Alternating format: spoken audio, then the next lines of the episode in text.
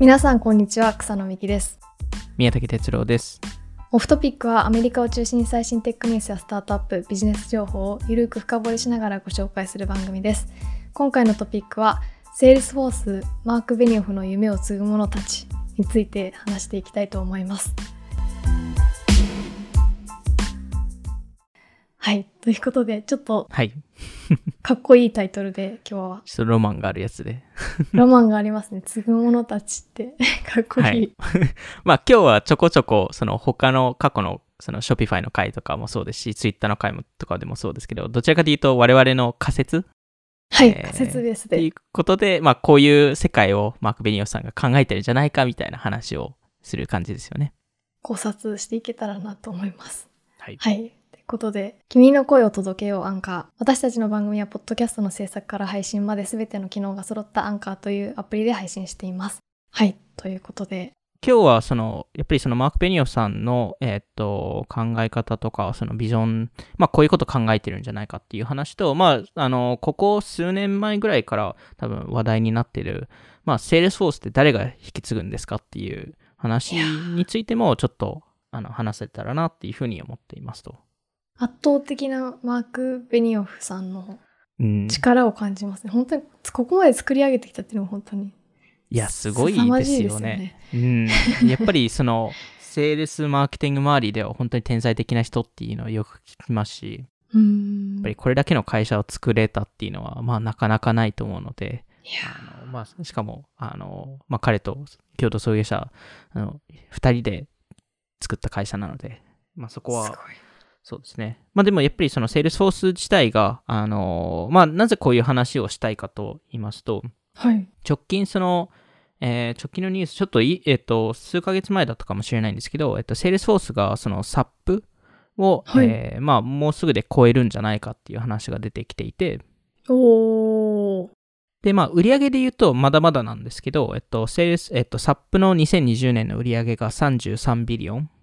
はい、で、えーセールスフォースが今年21 billion を予測してるんですけど、はい。あの、ただ、えっと、まあ、圧倒的にその成長スピードが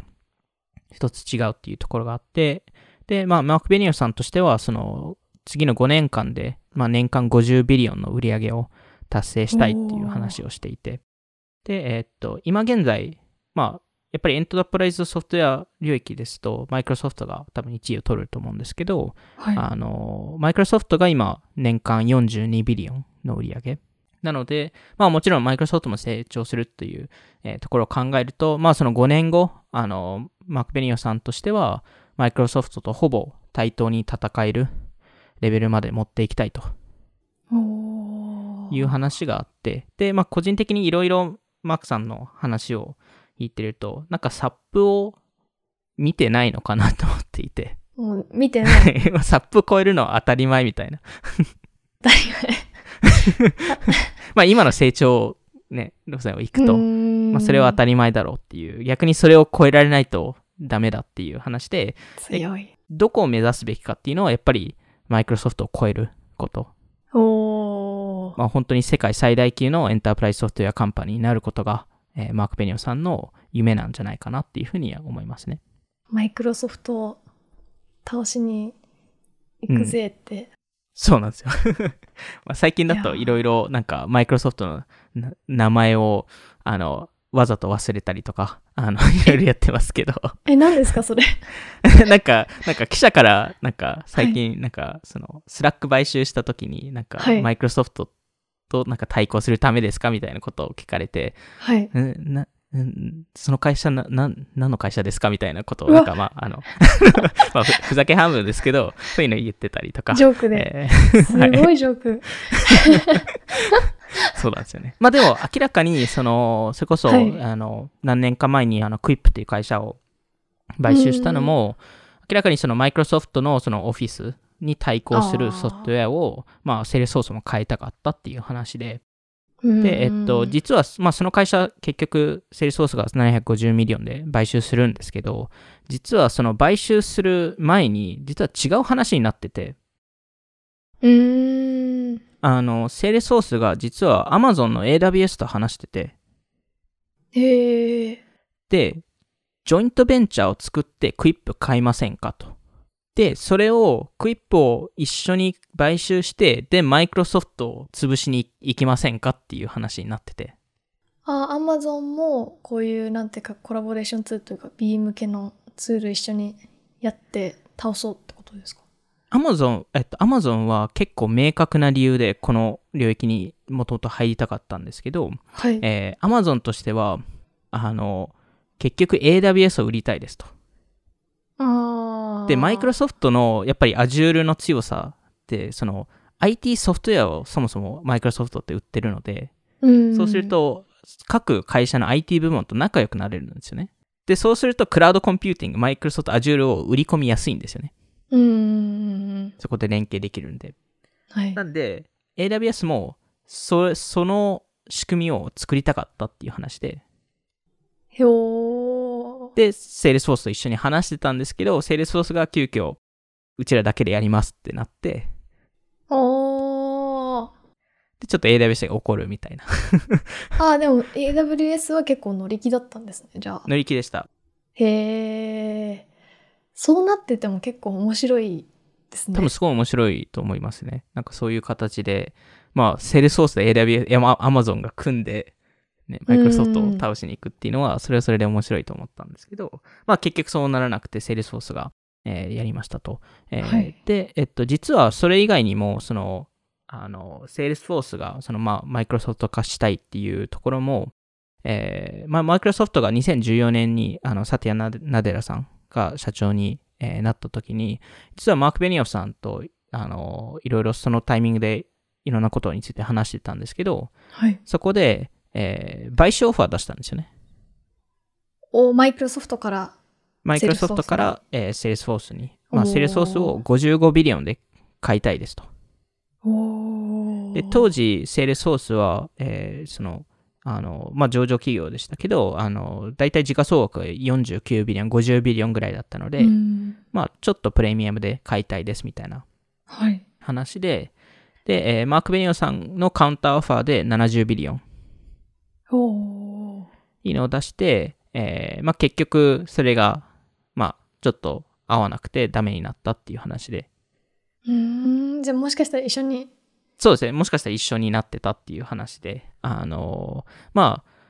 マーク・ベニオさんとしては正しいんじゃないですかね。今、会社のセールスフォースの時価総額が270 billion ぐらいあるんで、確かに。なんで、まあ、それはそれで正しか正しいせ選択に最終的になったなっていうのを思うんですけど、まあ、そういう話もありましたと。で、でもそんな中で結局それが全部うまくいかなくて、マーク・ベニオフさんとしてもマイクロソフトをどう、じゃあどう超え、超えればいいんだっていうところをいろいろ考えた中で、まあいろんな施策を打つんですけど、その中で彼も気づいたのが多分、あの、次の5年間とか10年間、すごい勝負時になるんですけど、マーク・ベニニオフさんがあとどれくらいできるか、これを、この戦いを。うーん。それを超えられたとしても、それを継続的にその後に告げる人がいるのかと。今、57歳。57歳ですよね。なんで、まあ、さすがに60代に入ると、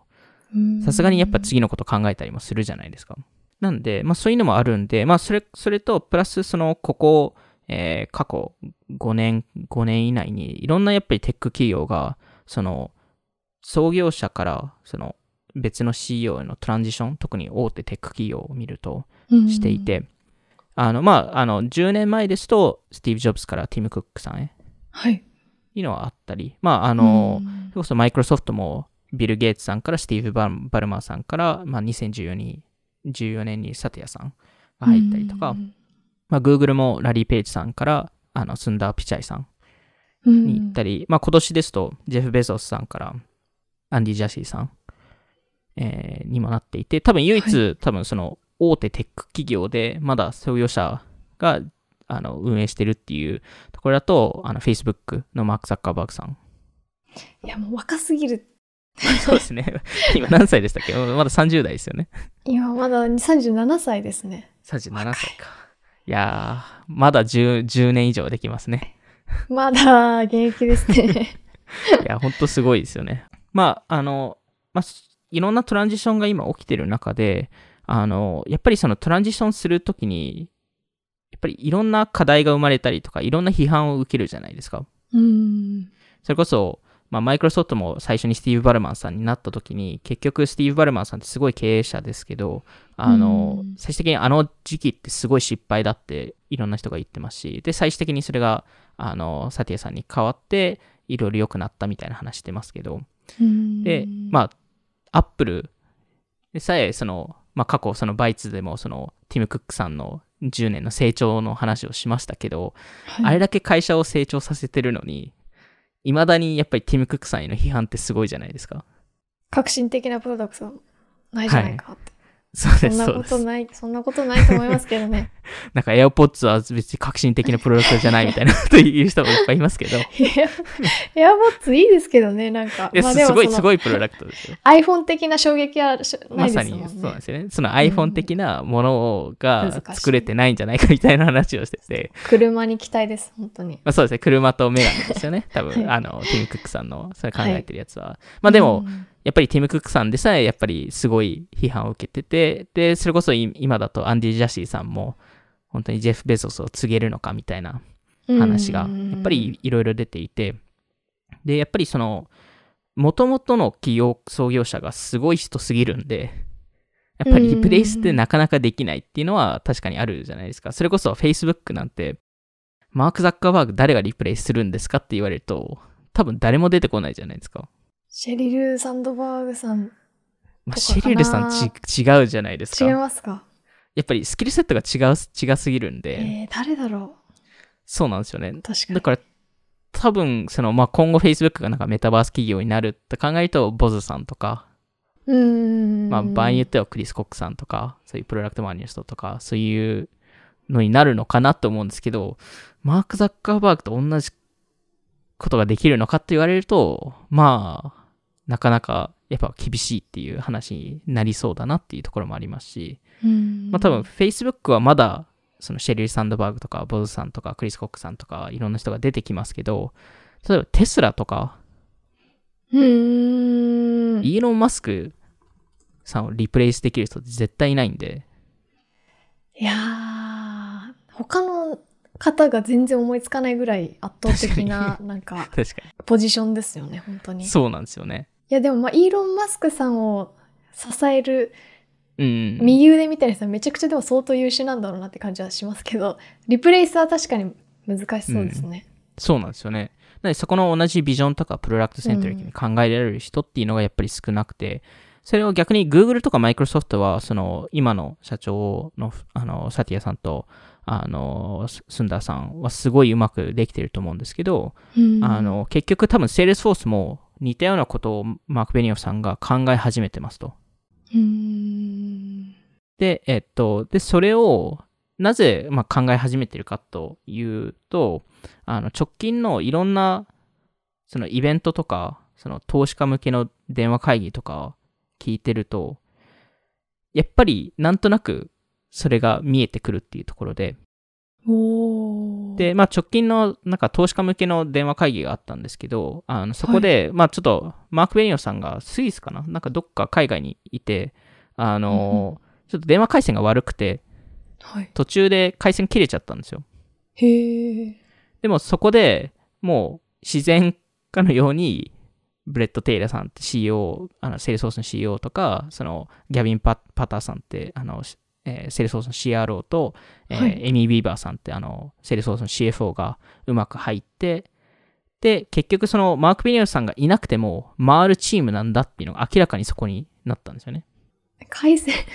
その前に回回線線切れちゃったっていう。ベニオスさん、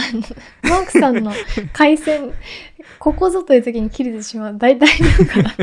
大丈夫まあ、ってそれはそれで課題、課題、課題ですよね。でもす、なるほど。なんかみんな、もう、じゃあ私たちやりますねって感じで。そうなんですよスムーズなんですね。で、そもそもその従業員向けのあのオールハンズミーティングってその全あの会社あの会社全体会みたいなのを、えー週次でセールスフォースでやってたりするんですけど、へーすごい。あのそこも、えっと、ローテーションになってるんですよ。誰が仕切るかっていうのを。で、もちろんマーク・ベニオフさんも仕切る時があるんですけど、それ以外にブレット・テイラーさん、ギャビン・パターさんさんと、えーエミー・ウィーバーさんあと多分もう一人ぐらい、えーローテーションでやってるんですけど、でも、マーク・ベニオフさん以外の人が仕切るっていうことになってるんですよね。一部は。で、えっと、そういうのもあったり、あと、セールスフォースで言うと、毎年ドリームフォースっていう大規模なイベントをやってると思うんですけど、そこも今年のあのドリームフォース直近で行われましたけど、あの、マーク・ベニオフさんもそのすごいハイレベルで、まあ、セールスフォースが、あの、テック業界にこういういいことしてやってますよ、みたいなことを話したんですけど、その後に、その、今後そのスラックとどう一緒に成長するのかみたいなところはブレット・テイラーさんに渡したりとか、やっぱりいろんな人をやっぱり巻き込み始めてるっていうのもありましたし、その、まあ、この間テキサスで、あの、ちょっとすごい批判された法律法律が通ったじゃないですか。あの中絶禁止みたいなやつですよねあ、そうです、そうです。はい。うんあれに、あの法律に対してのそのセールスフォースのスタンス、ポジションっていうのも、えーマーク・ベニオフさん一回一切関わらずに、セールスフォースの chief people officer、CPO の、えっと、ブレント・ハイダーさんっていう方が、勝手にこうしますと、セールスフォースで。で、それに対してセールスフォースこういう思いを抱えてますっていうのを勝手に出して、へで、マーク・ベニオさんはニュースでそれを聞いて、ーへー。で、電話して、これすごい良かったけど、誰がどういう風に決めたんですかみたいなことを聞いたらしいんですけど、確かになんか確かにすごいいいことだと思うんですけど社長にうんうんうん。チェックなしで、ノーチェックでチェックなしで全然できるっていう。それすごいですね。そうなんですよ。で、まあ、そもそもマーク・ベニオさんってあの、タイムマガジンはい。語ってました。をあの語ってたりしていて、まあ、そうですね。あの、それ以外にも、いろんな慈善活動とかもやってるので、あの、まあ、一応、なんとなくそのフォーチュンとかが言ってたのは、その、マーク・ベニオフさんは、その、セールスフォース以外のプロジェクトに、時間、ご50%ぐらいの時間をかけてるんじゃないかみたいな。へえなんでまあ、セールスフォースは結局、まあ、自分の今半分ぐらいの時間しかかけてないとなると、やっぱり他の人に頼らないといけない。うんっていうところで、まあ、その中で多分一番その次の CEO 候補になりそうな人って何人か大体上がるんですけど、大体、まあ、そのブレット・テイラーさん、今の CEO の方と、ギャビン・パターソンさん、今の CRO と、まあ、場合によってエイミー・ウィーバーさん、CFO の方。CRO ってチーフ・レベニュー・オフィサーですね。ああなるほど。はい。まあ、いわゆるそのあの売り上げを伸ばすっていうえー方なんですけど、えーまあ、その中で、じゃあ、個人的に誰が一番だと思うかって、えー考えるときに、今はい。のセールスフォースの組織図を見ると、なんとなくそれがヒントしととして出てくるんですよね。うーん。で、セールスフォースでちょっと、あの、普通の組織とはちょっと違う組織図になってまして、はい。で、これは、あの、CEO とその直下にいる人たちしか見てないので、それ以外はちょっと個人的にわかんないんですけど、はい。で、他の、大体の会社を見ますと、社長がいて、その下にうん。他の、まあ、C レベルオフィサーっていうんですけど、その CFO とか C、CPO とか、まあ、しあの、CTO とか、その、はい。いわゆる経営メンバーが一列に並んでるじゃないですか。うーんで、あの、セールスフォースの場合ちょっと違くて、はい。マークさんに、えーの、えっ、と、配下にいる人、 C-level officer がいて、その中の一人のブレット・テイラーさんは、はい。えーの部下に、ブレット・テイラーさんの部下に何人か C レベルオフィサーの人がいるんですよ。うーんそこにブレッその間に挟んでるわけですね。間にブレットさんが、あの全員ではないですけど、一部挟んでるんですよ。なんで、まあ、すごい簡単に言うと、マーク・ベニオフさんの下には、えーまずエイミー・ウィーバーさんいます。えーまあ、しあの、CFO の方ですよね。で、はいえっと、ライアン・エイテイさんってあのシ chief business officer の方がいて、で、はいえっと、 chief philanthropy officer の人がいて、CRO がいて、しあしあのパーカー・ハリスさんって CTO 兼共同創業者が、えーいて、えー chief people officer、まあ、人事担当みたいな感じですかね、えーうんがいて、えっと、 customer success のトップの人がいて、えー corporate relations の人、トップがいて、 chief security advisor がいて、まあ、ちょっといろいろいるんですけど、えっと、えー CSO とか、まあ、あの、で、すブレット・テイラーさんの,、C、あの CEO もいるんですけど、はいじゃあ逆にブレット・テイラーさんの配下に誰がいるかと見ると、はい。まず、 chief product officer がいますと。うーん。あ、ちなみに、はいはい。ブレット・テイラーさんの肩書きは何だったんでしたっけ？COO です。?CO。すいません。一瞬、あなわ。かんないい。いいっぱいいっぱい言ってるんで。CO のブレブレットさん。はい。はい。COO のブレットさんの配下に、配下に。えー chief product officer はい。、CPO がいたり、えー chief engineering officer っていうのがいるんですけど、まあいわゆるもうほぼ実質 CTO です。おー、ほんとプロダクトの中核を担ってる人たちがはい。で。CMO がいて、おー。で、えっと、ミュールソフト、まあ、セールスフォースが買収した会社の CEO が配下にいて、へー。で、タブローの CEO が、で、えっと、 corp、corp dev って、まあ、あの、 corp dev とセールスフォースベンチャーズのトップあー、そこも。もいて、で、えー chief communications officer が下に下にいて、はい。で、 chief information officer が下にいて、 chief information。で、 chief trust officer も、 trust officerまあちょっといいろんなちょっと役割は置いー。いろて、んなのがあね。まああの、セールスフォース大きい会社なんで、そういろんな人がいるんですけど、へーでも、本当に、ほぼは、は、C レベルオフィサーの半分ぐらい、ブレットさんが担当してるんですよ。めちゃくちゃ信頼されてますね、それは。そうなんですよ。で、そう考えると、まあ、当然ながら、まあ次はブレットさんだろうおー。っていうことになるんですけど、はいじゃあ、なぜブレットさんなのかっていうところで、うんちょっとブレットさんの、その、今までの経歴はい。をまず見てみましょうと。はい。でブレットさんって、もともと、あの、Google 出身者で、おー。で、Google、Google マップスってあるじゃないですか。はい。それを作った人です。へー。そうそう。まあ、なんで、だいぶ前に Google マップスに、あ、Google にいたっていうことなんですけど。へー。で、Google を2007年に退職するんですけど、はい。その時に、えっと、ベンチマークに入って、あ、の VC のに？はい。で、まあ、そのベンチマークでも、その、えっと、よくあるのが、Entrepreneur in Re- in Residence っていうのがあるんですけど、EIR っていうプログラムがあって、準備。あ、そうです、そうですそうです。はい。で、そこで起業するんですよ。おー、その、でベンチマークにいながら、一回起そうです、業して。そうです、そうです。はい。で、そこで起業した会社がフレンドフィードっていう会社で、で、フレンフレンドフィード、まあ SNS の会社なんですけど、フレンドフィードがいいねボタンを作ってるんですよ。おー。そもそも。で、Facebook がそれを見て買収するんですよ。50億くらいで。で、もちろん Facebook もなんか似たようなものを作ったんですけど。結局フレンドフィードを買収して、あの、び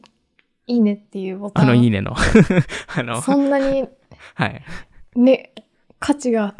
まあ、価値あります まあ、ね、まあ、それ。もちもちろん、もちろんそれ以外の、それ以外の、なんかそのフィードみたいなものとか、まあそうであの。すごい。あの、フィードが強かったので、 FriendFeed は。あのそういうのまでやってたんですけど、まあ、それで50 million で Facebook が買収して、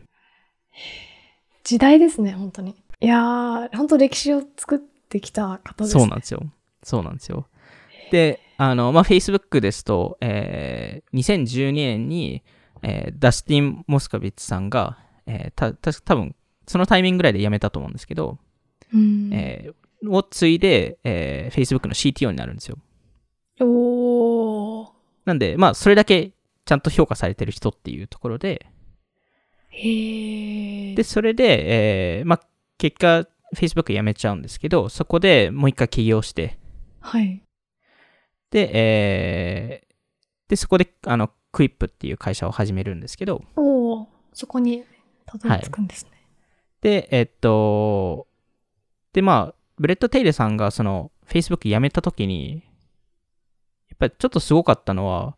結構その Facebook の従業員が、その、 Quip にそのまま入入ったんですよ。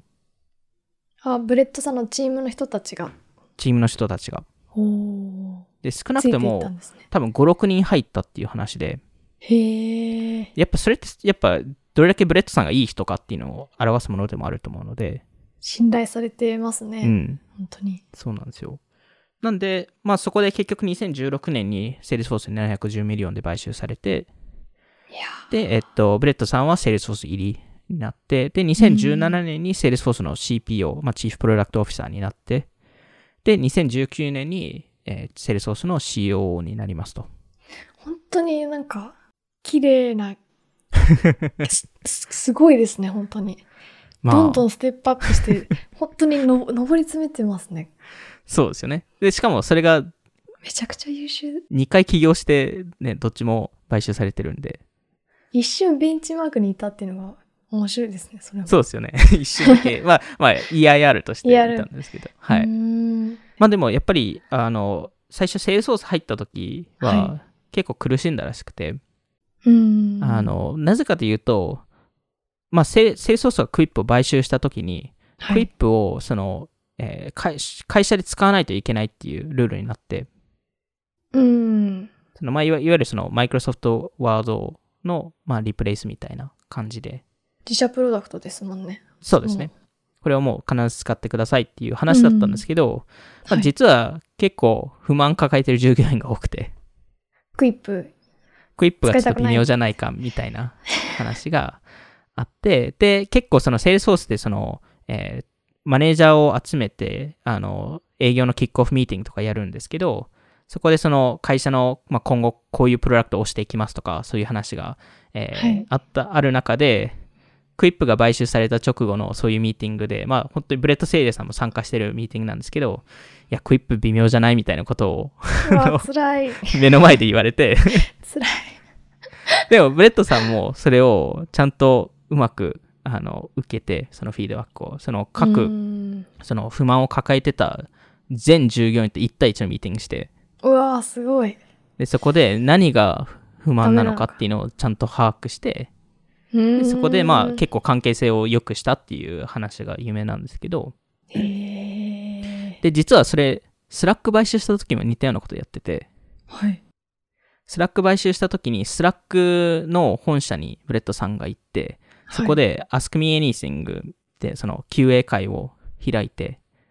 はい、そこでうんどうスラックのカルチャーが変わるかとか、なんか、どう仕事が変わるのかっていうのを、ちゃんとい一個一個質問対応したっていう話で。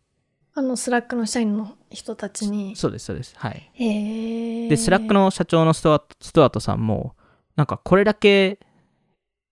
こんな状況の中でポジティブなインパクトと人を落ち着かせた、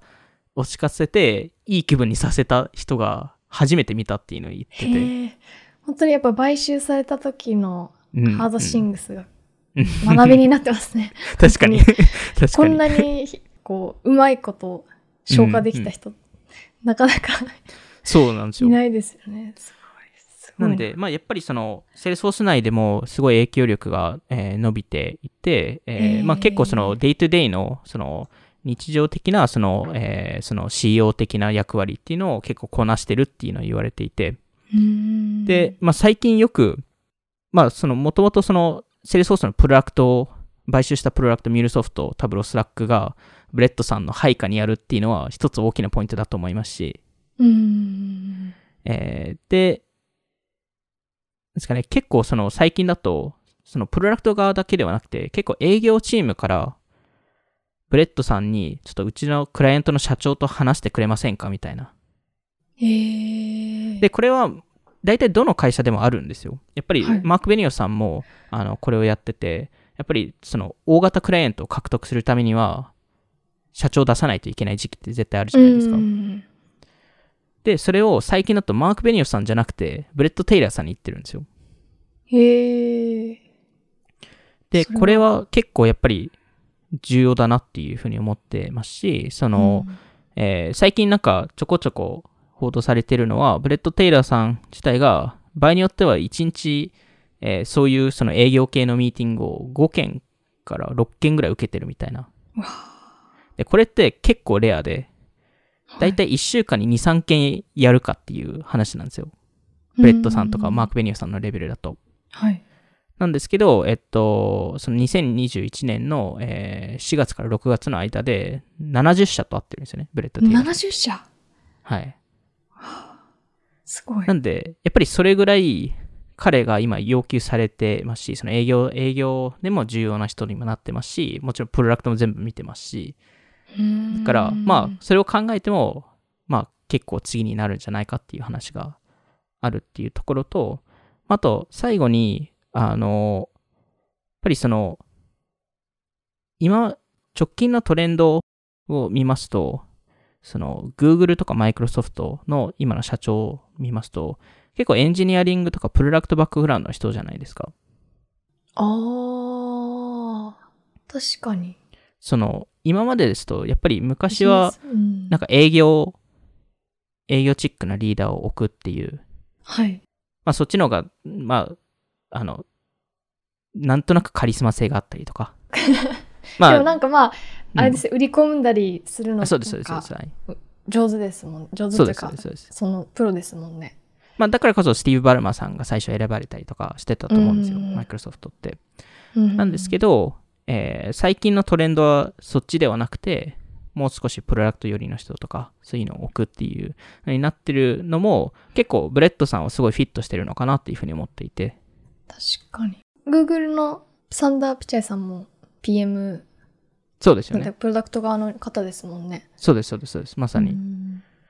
なんで、あの、まあ、ブレッドさんも未だに、あの、たまにそのコーディングしてますし、へえ、今でも。あの、去年実はアプリリリースしてて、個人で。ええあの、何カリフォルルニアって、あの、あの、山火事がひどいじゃないですか。はい。それ、それを、あの、すあの空気の、その、えークオリティ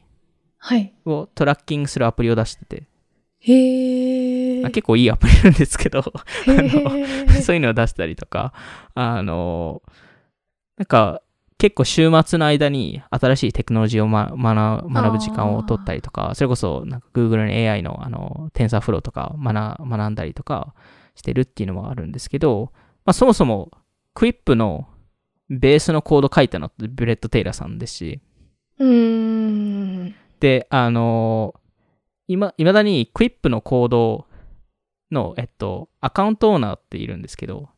うーん。あの、Git、あの、Quip がそのコードを管理し、管理してる、あの、保管してる場所のアカウント、アカウント名がテイラーさんになってて。ブレッド・テイラーさんになってるんですけど、なんで、あの、去年間違えて、クイップに入った、その、えー多分、1年目か2年目のエンジニアの子が、はいあの、コードレビューのリクエストをブレッド・テイラーさんに送っちゃって、あの、まさかあのブレッド・テイラーさんじゃないと思ってて、ダメだよ、そんな送っちゃって。あの、めちゃくちゃ、あの、こ怖かったっていう話なんですけど、でもブレッドさんがそれに対してちゃんとレビューして、コードレビューして、で、この変換大丈夫ですよっていうのを返したらしいんですけど、まあでも本当にほっこりエピソード未だにそこの、あの。エンジニアとしても、えーまあ、もちろんその、今のトップエンジニアとは、そのスキルセットがちょっと違うかもしれないですけど、そういうマインドセットを持ってる方でもあるので、うんまあ、個人的にはやっぱりこのブレッド・テイラーさんっていうのは、すごい注目されてる方なのかなっていうふうに思いました。でもやっ、これすごいのは、やっぱり Quip で買収されたサービスで、それで、ここ、しまあ、CEO になるかもしれないっていうのは、セールスフォースの人たちからするとどう思うんですかね、それは。ああ、確かに。新しまあ新しく入ってきたというか、そもそもそうです、そうです。はい。セールスフォースの方じゃない。うんからうんうんアメリカって結構トップの人が別のところから入ってくるみたいなうんケースって結構あるじゃないですか。全然ありますね。なんかあんまり抵抗ないのかなと思ってました。なので、どうなんまあです、かね。もちろん抵抗は一部ないとは思うんですけど、なんか、やっぱりすごい懸念はされそうですよね。確かにずっとマークさんの下で働いてた方とか、そうなんですよね。まあ、特にこの大手テック企業になるほど、これだけのビジョンをちゃんと把握できるのかってなるじゃないですか。外の人が。確かに。確かに。その結局、その、アマゾンもアンディ・ジャスミンさんになったのも、あの、はいあのスンダーさんも元、あ元々グーグルですよね。はい。なんでやっぱりそういう人だからこそ、カルチャーを理解してるっていうところがあるので、なかなか多分このレベルになると、外部からっていうのがやりにくくなるのかなっていうところですね。めちゃくちゃセールスフォース歴長いわけでもないですもんね。なんかそうですよね。比較すると他の会社と。そうなんですよね。で、それこそ、セールスフォース内では、その CRO の方とか、他の方ももう少し、あの、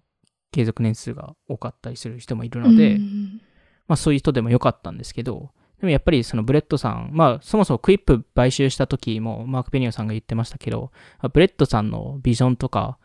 うんそのうんソフトウェア、エンタープライズソフトウェアに考える、で考える思いとか、戦略というのをすごい惹かれたっていうのを言ってて、じゃあもうそこで Quip 買収した時はもういいやつ見つけたなと、もう半半分、もうブレッド、ブレッドさんじゃないですか。あーブレッドさんの過去の経歴を見てるとまた起業するっていう可能性も全然ありそうだったけど、こうずっと続けて、セールスフォースの一人になっていくっていう感じは。しそうです、しますもんね。そうなんですよね。へえ、ちょっと。まあ、なんで、はいあの、まあ、今回はちょっとここまでの話なんですけど、一応次回は、その、まあ、ブレッドさんで、えっと、実はそのスラックの買収を手掛けたのって、マーク、マーク・ベニオフさんじゃなくて、ブレッド・テイラーさんなので、で、まあ、クローズしたのも彼なんで、あの。結局、その、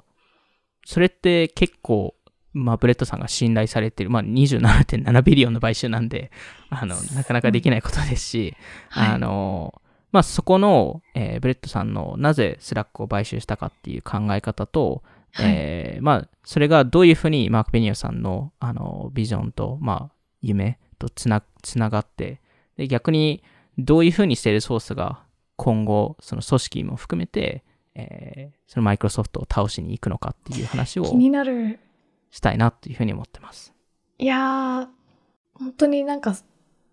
大きな会社って、うん。一世代では、本当に確かに。できる、なんていうか、確かに。本当起業家の人ってすごいなって思うんですけど、こう結構、これぐらいのレベルの戦いになると、次の人に託すって考えたり。いや、それすごいですよいや、ね。本当になんか次元が違うなって思いますよね。なんかそれこそ、その VC の世界ですと、やっぱり10年スパンじゃないですか。まあ10年から15年スパンじゃないですか。まあいわゆる上場するまでとか、あの、そういうのを考はいえるんですけど、やっぱり起業家ってそれ以上の、まあうん2、30年って考えないといけなくて、で、逆にこのレベルに行くと次の世代って考えないといけないっていうのは、いや、本当なんか、どのタイミングでこういうの考えるのかなっていうのはすごい気になりますよね。私の後継者って考え、いやー、オトピックもどっからタイミング考えないといけないんですかね。いやー、ちょっとやめましょう、それ。ちょっとセール操作はもう暗いものにならないんで。い確かに。や、本当に、すごい戦いですね、なんか。いうん。や、スラックの話はちょっと、また次回はい。話すっていうことで、今回はこんなところで、今回も聞いていただきありがとうございました。オフトピックでは YouTube やニュースレターでも配信しているので気になった方はオフトピック JP のフォローお願いします。今回の収録は YouTube でも聞くことができます。また Spotify で10分でわかる最新テックニュース解説、バイツも更新しているのでぜひチェックしてみてください。ではまた次回お会いしましょう。さようなら。さよなら。